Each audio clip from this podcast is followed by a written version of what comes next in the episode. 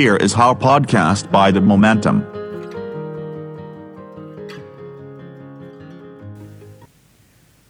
สวัสดีครับ กลับมาพบกับ Here is How by The Momentum กับผมโตมอสุปรีชาอีกครั้งนะครับสำหรับในคราวนี้เนี่ยอยากชวนคุยถึงเรื่องที่หลายคนอาจจะมองว่ามันเกี่ยวกันหรือเปล่านะ หรืออาจจะไม่เกี่ยวกันหรือเปล่านะนะครับ นั่นก็คือเรื่องของออการตั้งคำถามอันหนึ่งว่า ทำไมเวลาที่เราทอดตามองคนที่มีลักษณะเป็นเผด็จการทั้งหลายเนี่ยนะครับ ถึงมักจะมีอาการแบบหนึ่งนะครับเกิดขึ้นก็คืออาการที่เรียกว่าต่อต้านความฉลาดนะครับหรือว่า anti intellectualism นะครับอันนี้ไม่ได้ไปว่าใครนะครับว่าออพอเป็นเผด็จการแล้วจะต้องออไม่ค่อยมีความฉลาดอยู่ในตัวนะครับ แต่ว่ามันมีบทความหรือมีการงานวิจัยหรือบทวิเคราะห์ จำนวนมากทีเดียวที่พูดว่าเผด็จการเนี่ยมันมีลักษณะที่เกี่ยวข้องกับอาการ anti intellectualism ด้วยนะครับ ซึ่งเดี๋ยวจะมีคำอธิบายมาให้นะครับว่าทำไมเอ่อเผด็จการถึงไม่ค่อยชอบความฉลาดเท่าไหร่ ซึ่งไม่ได้แปลว่าตัวเผด็จการเองนั้นไม่ฉลาดนะครับ แต่ว่าเขาไม่ชอบให้คนอื่นๆที่อยู่รายล้อมหรืออยู่ในสังคมเนี่ยฉลาดครับ ที่จริงแล้วเนี่ยนะครับ เวลาเราพูดถึงเรื่องความฉลาดเนี่ยมันก็จะต้องไปพูดถึงเรื่องความรู้ต่างๆใช่ไหมครับความรู้ในโลกเนี้ยมันพูดจริง ๆ ก็คือความรู้มันเป็นเรื่องเชิงอำนาจเหมือนกันนะครับ อย่างที่เราบอกว่าความรู้คืออำนาจนั่นแหละ แล้วความรู้ในโลกเนี้ยก็จะถูกจัดการ ถูกกำกับ ถูกจัดแจงนะครับ ให้มีลำดับชั้นทางอำนาจไม่น้อยนะครับ ความรู้เนี่ยก็เลยถูกมองว่าเป็นเรื่องของคลาสหรือว่าสถานะทางสังคมไปด้วยเหมือนกันนะครับ อย่างเวลาที่เราพูดกันว่าความรู้คืออำนาจอย่างที่ว่าไปเมื่อกี้นะครับ หรือว่าในปัจจุบันเนี้ก็จะมีคำที่เรียกคนที่แบบชอบ หรือมีความรู้สึกทางเพศกับคนฉลาดว่า sapiosexual เป็นต้นนะครับ ทีนี้ไอ้จักรวาลวิทยาของปัญญา หรือว่าการมองความรู้ในแบบนี้เนี่ยก็ถูกวิพากษ์วิจารณ์กันอยู่นะครับว่ามันไม่ค่อยจะดีเท่าไหร่นัก เพราะว่าเป็นการจัดลำดับสูงต่ำในเรื่องความรู้และบางทีเนี่ย ก็กีดกันความรู้บางอย่างออกไปนะครับ สมมุติว่าความรู้แบบพื้นบ้าน ความรู้แบบแม่มดอย่างเงี้ยครับมันจะสู้ความรู้ในแบบที่เป็นความรู้บนหอคอยงาช้างในสำนักวิชาการไม่ได้อะไรแบบเนี้ยนะครับ แต่คนเนี่ยในโลกเนี้ยก็ต้องบอกว่าคนที่เป็น philosopher หรือเป็นนักปรัชญาก็คือคนที่รักในความรู้นะครับ ทีนี้ไอ้คำว่า anti intellectualism เนี่ยหรือว่าอาการ ต่อต้านความฉลาดหรือว่าต่อต้านปัญญาเนี่ยนะครับ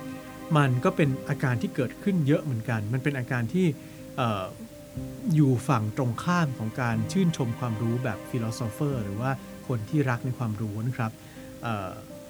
อาการต่อต้านความฉลาดที่ว่านี้อย่างน้อยที่สุดเนี่ยนะครับ ก็คือการต่อต้านความรู้จากแหล่งที่ถูกมองว่าสูงกว่าในทางอำนาจนะครับ อย่างเช่น ความรู้ในมหาวิทยาลัยอะไรเงี้ยนะครับเป็นต้นนะครับ ทีนี้แล้ว anti intellectualism เนี่ยมันมาเกี่ยวข้องอะไรกับความเป็นเผด็จการได้นะครับ อันนี้ต้องต้องชวนย้อนกลับไปหาคำอีกคำหนึ่งนะครับ ก็เป็นคำภาษาอังกฤษอีกเหมือนกันนะครับ คือคำว่า cultural cringe นะครับ cultural cringe เนี่ยมันเป็นความรู้สึกว่าอออะไรล่ะคำนี้มันเป็นคำที่ นักวิพากษ์สังคมคนหนึ่งนะครับ ซึ่งเป็นชาวออสเตรเลีย ชาวเมลเบิร์นเนี่ยชื่อ A.A. Phillips เป็นคนคิดขึ้นมานะครับ เขาพูดถึงอาการ cultural cringe เนี่ยเพื่อบรรยายถึงความรู้สึกด้อยค่า หรือความรู้สึกต่ำต้อยกว่า ที่เกิดขึ้นกับคนออสเตรเลียในยุคหนึ่งนะครับ แล้วไอ้เจ้าอ่าคำว่า cultural cringe เนี่ย ที่ที่คนออสเตรเลียคนออสเตรเลียรู้สึกว่าตัวเองด้อยค่าหรือต่ำต้อยกว่าเนี่ยต่ำต้อยกว่าอะไรก็คือ ต่ำต้อยกว่าชาวอังกฤษ ซึ่งเป็นเหมือนกับเป็นต้นรากของชาวออสเตรเลียนะครับ โดยที่เขารู้สึกว่าวัฒนธรรม คือคนอังกฤษเองเนี่ยก็จะรู้สึกว่าตัววัฒนธรรมของตัวเองเนี่ยมันเหนือกว่าคนออสเตรเลีย ซึ่งเป็นเหมือนกับเขาก็จะดูถูกกันว่าเป็นนักโทษที่เอามาปล่อยเกาะหรืออะไรแบบนี้ครับทำให้คนออสเตรเลียเนี่ยก็จะรู้สึกว่าตัวเองเนี่ยไม่ค่อย ไม่ค่อยมีวัฒนธรรมที่สูงส่งเทียบเท่ากับคนอังกฤษเท่าไหร่นะครับ และไอ้คำว่า cultural cringe เนี่ยต่อมาเนี่ยมันก็เลยกลายเป็นหมุดหมายนะครับ เป็นหลักหมายให้กับพัฒนาการของทฤษฎีหลังอาณานิคม หรือว่า post colonial theory ในออสเตรเลีย ซึ่งเวลาที่เราพูดถึงคำว่าทฤษฎีหลังอาณานิคมเนี่ยส่วนใหญ่เราจะนึกถึงแบบอินเดียอะไรแบบนี้มากกว่านะครับ เพราะว่าอินเดียก็จะเป็น อาณานิคมของอังกฤษนะครับ แต่ว่าเราจะไม่ค่อยคิดว่าเออออสเตรเลียก็จะมีลักษณะอะไรบางอย่าง คล้ายๆ กับประเทศในอาณานิคมของอังกฤษเหมือนกันนะครับ ก็คือลักษณะที่เรียกว่า cultural cringe นี่เองนะครับ ทีนี้แล้วคำว่า cultural cringe เนี่ยมันไปเกี่ยวข้องอะไรนะครับกับกับเผด็จการนะครับ มันก็มีคนที่เล่าหรือว่าวิเคราะห์เรื่องเรื่อง cultural cringe ที่มากไปกว่า ชาวออสเตรเลียนะครับก็คืออถ้าหากว่าเป็นคนทั่ว ๆ ไปเนี่ยที่มีอาการ cultural cringe เนี่ยมันก็อาจจะไม่ค่อยเท่าไหร่นะครับ แต่ถ้าหากว่าเราไปอยู่ในประเทศบางประเทศเนี่ยโดยเฉพาะประเทศที่อาจจะด้อยพัฒนาหน่อยนะครับ แล้วเกิดมีเผด็จการที่เป็นผู้ปกครองประเทศนั้นขึ้นมาเนี่ยแล้วเขารู้สึกว่าตัวเองมีอาการ cultural cringe ก็คือรู้สึกว่าวัฒนธรรมหรือความรู้ในประเทศของตัวเองเนี่ย มันต่ำต้อยกว่าประเทศอื่น ตัวอย่างเช่น ถ้าไปเทียบกับประเทศในโลกตะวันตกเนี่ยอะสมมุติประเทศประเทศหนึ่งสักประเทศหนึ่งในแถบอะเอเชียตะวันออกเฉียงใต้ ซึ่งก็ยังเป็นประเทศด้อยพัฒนากันอยู่อย่างเงี้ยนะครับ เราก็เอ่ออาจจะเทียบในเรื่องของความรู้ มันก็ไปสู้ประเทศอย่างในอังกฤษ หรือในอเมริกาที่มีการค้นพบใหม่ ๆ ต่างๆเนี่ยไม่ได้ หรืออาจจะสู้แม้กระทั่งจีนอะไรเงี้ยก็ไม่ได้นะครับ มันก็เลยจะเกิดอาการพลิกกลับ โดยทำให้ไม่ค่อยยอมรับว่าตัวเองเนี่ยมันมีลักษณะที่ด้อยกว่านะครับทั้งที่จริง ๆ ก็รู้อยู่แก่ใจนั่นแหละว่าด้อยกว่า ก็เลยเกิดอาการพลิกกลับในทางความหมายทางวัฒนธรรมขึ้นมานะครับ แล้วก็พยายามจะทำให้เกิดความภาคภูมิใจในชาติของตัวเอง ในวัฒนธรรมของตัวเองขึ้นมาอย่างเกินจริงนะครับ ทั้งที่จริง ๆ แล้ว ตัวเองก็รู้อยู่ว่ามันอาจจะไม่ได้เทียบเท่ากันกับประเทศอื่นในทางวิทยาการ ในทางความรู้ ในทางเทคโนโลยีต่างๆ อะไรแบบนี้นะครับ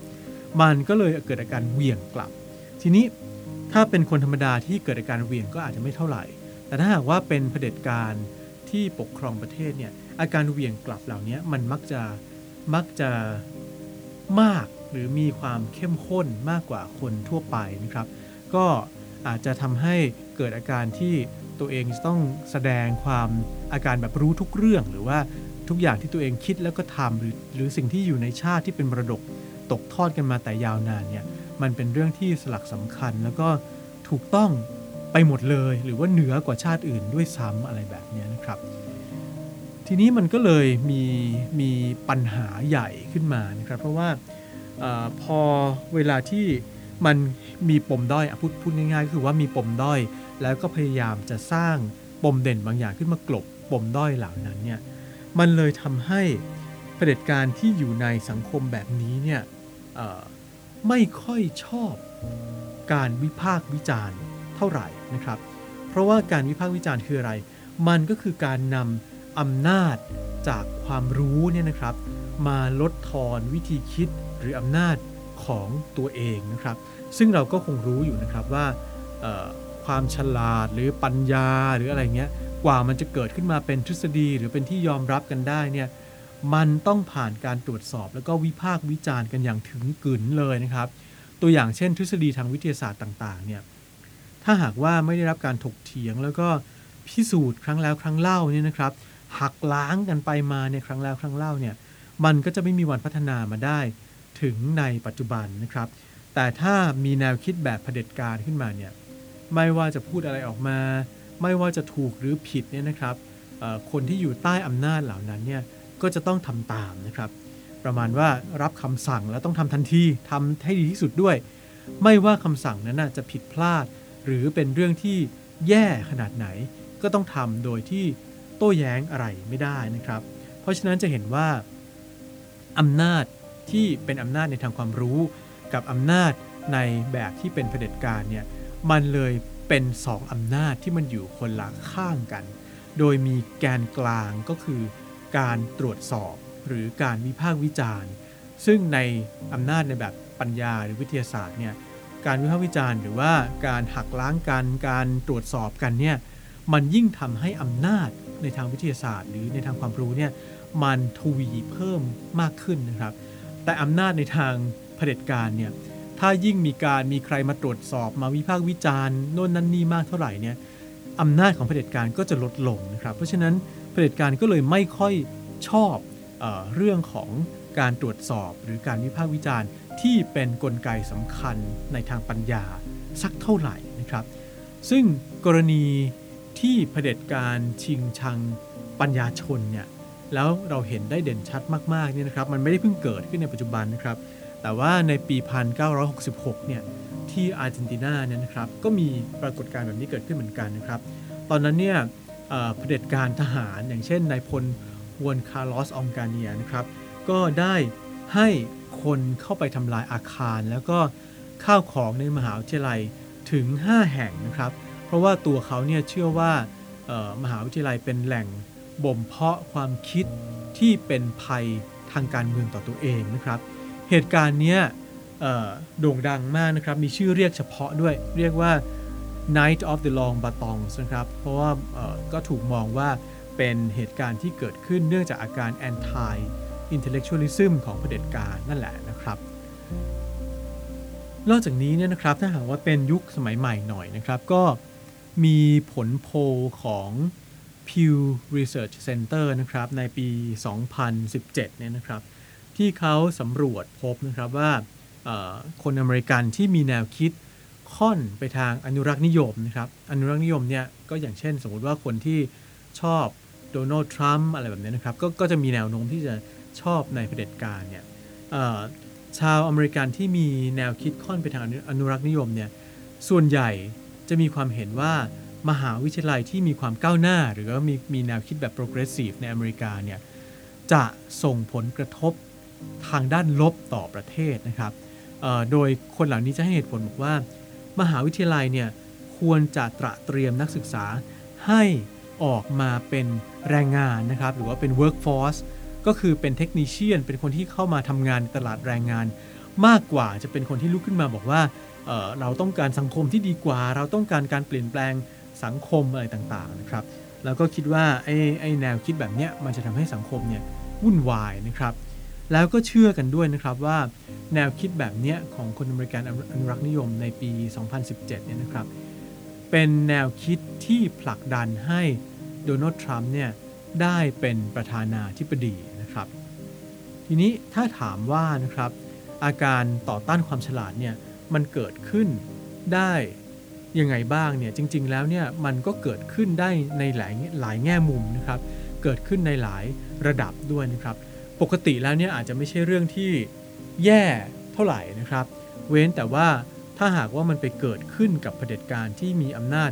เบ็ดเสร็จเด็ดขาดอยู่ในมือนะครับ แล้วถ้าหากว่าเผด็จการแบบเนี้ยเกิดอาการชังความฉลาดขึ้นมานะครับ อันนี้คล้าย ๆกับ คล้ายๆ อาการชังชาติแหละ แต่ว่าไม่ใช่ชังชาติเป็นชังความฉลาดแทนนะครับเพราะว่าคนที่มีอำนาจในมือ อย่างเช่น คนที่เป็นเผด็จการเบ็ดเสร็จเด็ดขาดเนี่ยก็ย่อมสามารถเผยแพร่แนวคิดของตัวเองออกไปให้แพร่หลายได้มากกว่าคนทั่วไปนะครับ แล้วยังสามารถสร้างมาตรการในการจัดการกับความรู้ได้หลายแบบออย่างเช่นง่าย ๆ ก็บุกไปทำลายห้องเรียนอย่างในอาร์เจนตินาเนี่ยนะครับ หรือที่แบบซอฟๆหน่อย ก็อาจจะเขียนตำราเรียน สอนเด็กๆนะครับ ให้มองว่าเผด็จการกำลังทำประโยชน์ให้ประเทศแบบนี้ก็ได้เหมือนกันนะครับ ทีนี้ถ้าหากว่าออมองย้อนกลับเข้ามาในในใกล้ ๆตัวสักหน่อยนะครับ ว่าทำไมเผด็จการในไทยเนี่ยถึงมีแนวโน้มที่จะชังความฉลาดเนี่ยนะครับคำตอบจริง ๆ ก็มีอยู่ 2 ระดับนะครับ ระดับแรกเนี่ยก็เห็นได้ชัดไปแล้วนะครับว่าความฉลาดเนี่ยต้องการการตรวจสอบวิพากษ์วิจารณ์ เพราะฉะนั้นเผด็จการที่ไม่มีวัฒนธรรมแห่งการวิพากษ์วิจารณ์และตรวจสอบ ก็ย่อมยอมรับไม่ได้นะครับ อาการชังฉลาดเนี่ยก็เลยเกิดขึ้นกับเผด็จการได้ง่ายมากนะครับ โดยเฉพาะถ้าหากว่าเผด็จการมีคนนั้นเหล่านั้นเนี่ยมีอาการแบบฮิวบริดซินโดรมนะครับ อันนี้ก็เราคุยกันไปแล้วในตอนก่อนนะครับว่าฮิวบริดซินโดรมก็เป็นโรค คล้ายๆ หลงอำนาจเกิดขึ้นร่วมด้วย ก็จะเข้าใจคนอื่นได้น้อยลงนะครับ แล้วก็จะเห็นแต่ความชังฉลาดของตัวเองนะครับ ส่วนระดับที่2เนี่ยที่อาจจะซับซ้อนขึ้นมาอีกนิดนึงนะครับ แล้วก็เป็นคำตอบที่อาจจะพาเราย้อนกลับไปสู่อาการที่เรียกว่า cultural cringe ได้อีกรอบหนึ่งนะครับ ก็คือว่าอย่างนี้ครับ ปัญญาชนในไทยเนี่ยยังไงก็ต้องยอมรับนะครับว่าส่วนใหญ่เนี่ยใช้ องค์ความรู้แบบตะวันตกนะครับ ไปรูดูในมหาวิทยาลัยเรียนสังคมศาสตร์ สังคมวิทยารัฐศาสตร์ วิศวกรรมศาสตร์ การแพทย์อะไรต่างๆเนี่ยก็เป็นองค์ความรู้ตะวันตกแทบทั้งนั้นเลยนะครับ และจริงๆก็ต้องบอกว่าเราเนี่ยมันเริ่มเริ่มในการที่จะสมาทานองค์ความรู้ตะวันตกเนี่ยก็เริ่มตั้งแต่สมัยรัชกาลที่5เนี่ยนะครับที่ท่านทรงส่ง ข้าราชบริพารไปศึกษาความรู้จากดินแดนไกลโพ้นในโลกตะวันตก เพื่อนำวิทยาการใหม่ๆเนี่ยกลับเข้ามานะครับ แล้วก็สิ่งที่กลับเข้ามาเนี่ยก็ไม่ได้มีแค่วิทยาการเท่านั้นนะครับ แต่ว่ามาพร้อมความรู้ความคิดใหม่ๆ เต็มไปหมดเลยนะครับ เพราะฉะนั้นเนี่ยมันก็เป็นไปได้นะครับว่าเวลาที่เราจะเห็นภาพของเผด็จการที่ไม่ค่อยชอบหน้าปัญญาชนเท่าไหร่เนี่ย ก็เพราะว่าปัญญาชนเนี่ยเหล่านั้นเนี่ยไปเอาความรู้ในแบบตะวันตกเนี่ยมาใช้นะครับ เพราะฉะนั้นเนี่ยมันก็เลยอาจจะเป็นการพอมองว่าวัฒนธรรมของชาติตัวเองเนี่ยไม่ได้ด้อยกว่าชาติใดนะครับ มันก็เลยนอกจากในเรื่องของอการประชันกันประกวดประขันกันในเรื่องของความรู้ในแบบวิทยาศาสตร์ กับความรู้ในเรื่องอำนาจแบบวิทยาศาสตร์ กับอำนาจในแบบเผด็จการแล้วเนี่ยนะครับ มันยังมีประเด็นที่ซับซ้อนไปกว่านั้นอีกก็คือเป็นประเด็นเรื่องที่มองว่าชาติตัวเองเนี่ยไม่ได้ด้อยกว่าชาติใด เพราะฉะนั้นเนี่ยการที่ไปเห็นว่าปัญญาชน ซึ่งจริงๆก็เป็นศัตรูกับเผด็จการอยู่แล้วเนี่ยไปเอาความรู้ตะวันตกมาใช้ในการเถียงฉอดฉอดเนี่ยนะครับ มันก็เลยเกิดอาการที่แบบชังปัญญาชนเหล่านั้น ชังความฉลาด ชังความรู้ที่ปัญญาชนเหล่านั้น เอามาใช้มากขึ้นไปด้วยนะครับ เพราะฉะนั้นเนี่ยนะครับ การที่เผด็จการเนี่ยไม่ค่อยชอบปัญญาชนจอมวิพากทั้งหลายเนี่ยก็เลยเป็นเรื่องที่เราอาจจะพบเห็นได้ค่อนข้างบ่อยนะครับ โดยเฉพาะในระยะหลังนะครับ เพราะว่าวิธีวิพากษ์วิจารณ์ของปัญญาชนเหล่านี้เนี่ยนอกจากจะใช้องค์ความรู้ตะวันตกแล้วเนี่ยยังใช้วิธีการแบบตะวันตกด้วยก็คือ พูดจาแบบตรงไปตรงมานะครับ ไม่มาอ้อมค้อมไม่มาแบบ พี่นอบพี่เทาหรือว่าค่อยๆ พูดว่า เออ ด้วยความเคารพนะ แต่ว่าขอโน่นนั่นนี่นะครับ ก็คือกระแทกไปเลย กระแทกลงไปตรงใจกลางของปมด้อยที่พยายามปกปิดนะครับ พยายามพลิกกลับมาเป็นปมเด่นนะครับ แล้วพอมันเป็นปมด้อยร่วมของสังคมที่ก็รู้ทั้งรู้อยู่นะครับ ว่ามันมีข้อบกพร่องอะไรอยู่บ้าง แต่ไม่กล้าแล้วก็ไม่อยากหยิบยกขึ้นมาพูดถึงให้ ชัดๆ เพื่อจะแก้ปัญหาเนี่ยครับก็เลยก่อให้เกิดอาการไม่ชอบการถูกวิพากษ์วิจารณ์จากปัญญาชนเหล่านั้นนะครับ เพราะฉะนั้นอาการแบบ cultural cringe แล้วก็อาการแบบ anti intellectualism เนี่ยมันเลยเกิดขึ้นมาแล้วมันผสมผสานกันอยู่ ในเบื้องลึกแล้วก็ฝัง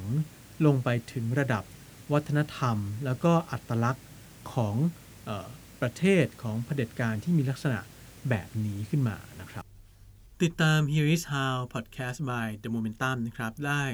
ในหลายช่องทางนะครับ ไม่ว่าจะเป็นพอดแคสต์ของ Apple นะครับ Spotify หรือช่องทางแพลตฟอร์มอื่น ๆ แต่ว่าถ้าจะให้สะดวกที่สุดนะครับ ก็คลิกเข้าไปดูใน Facebook ของ The Momentum ครับ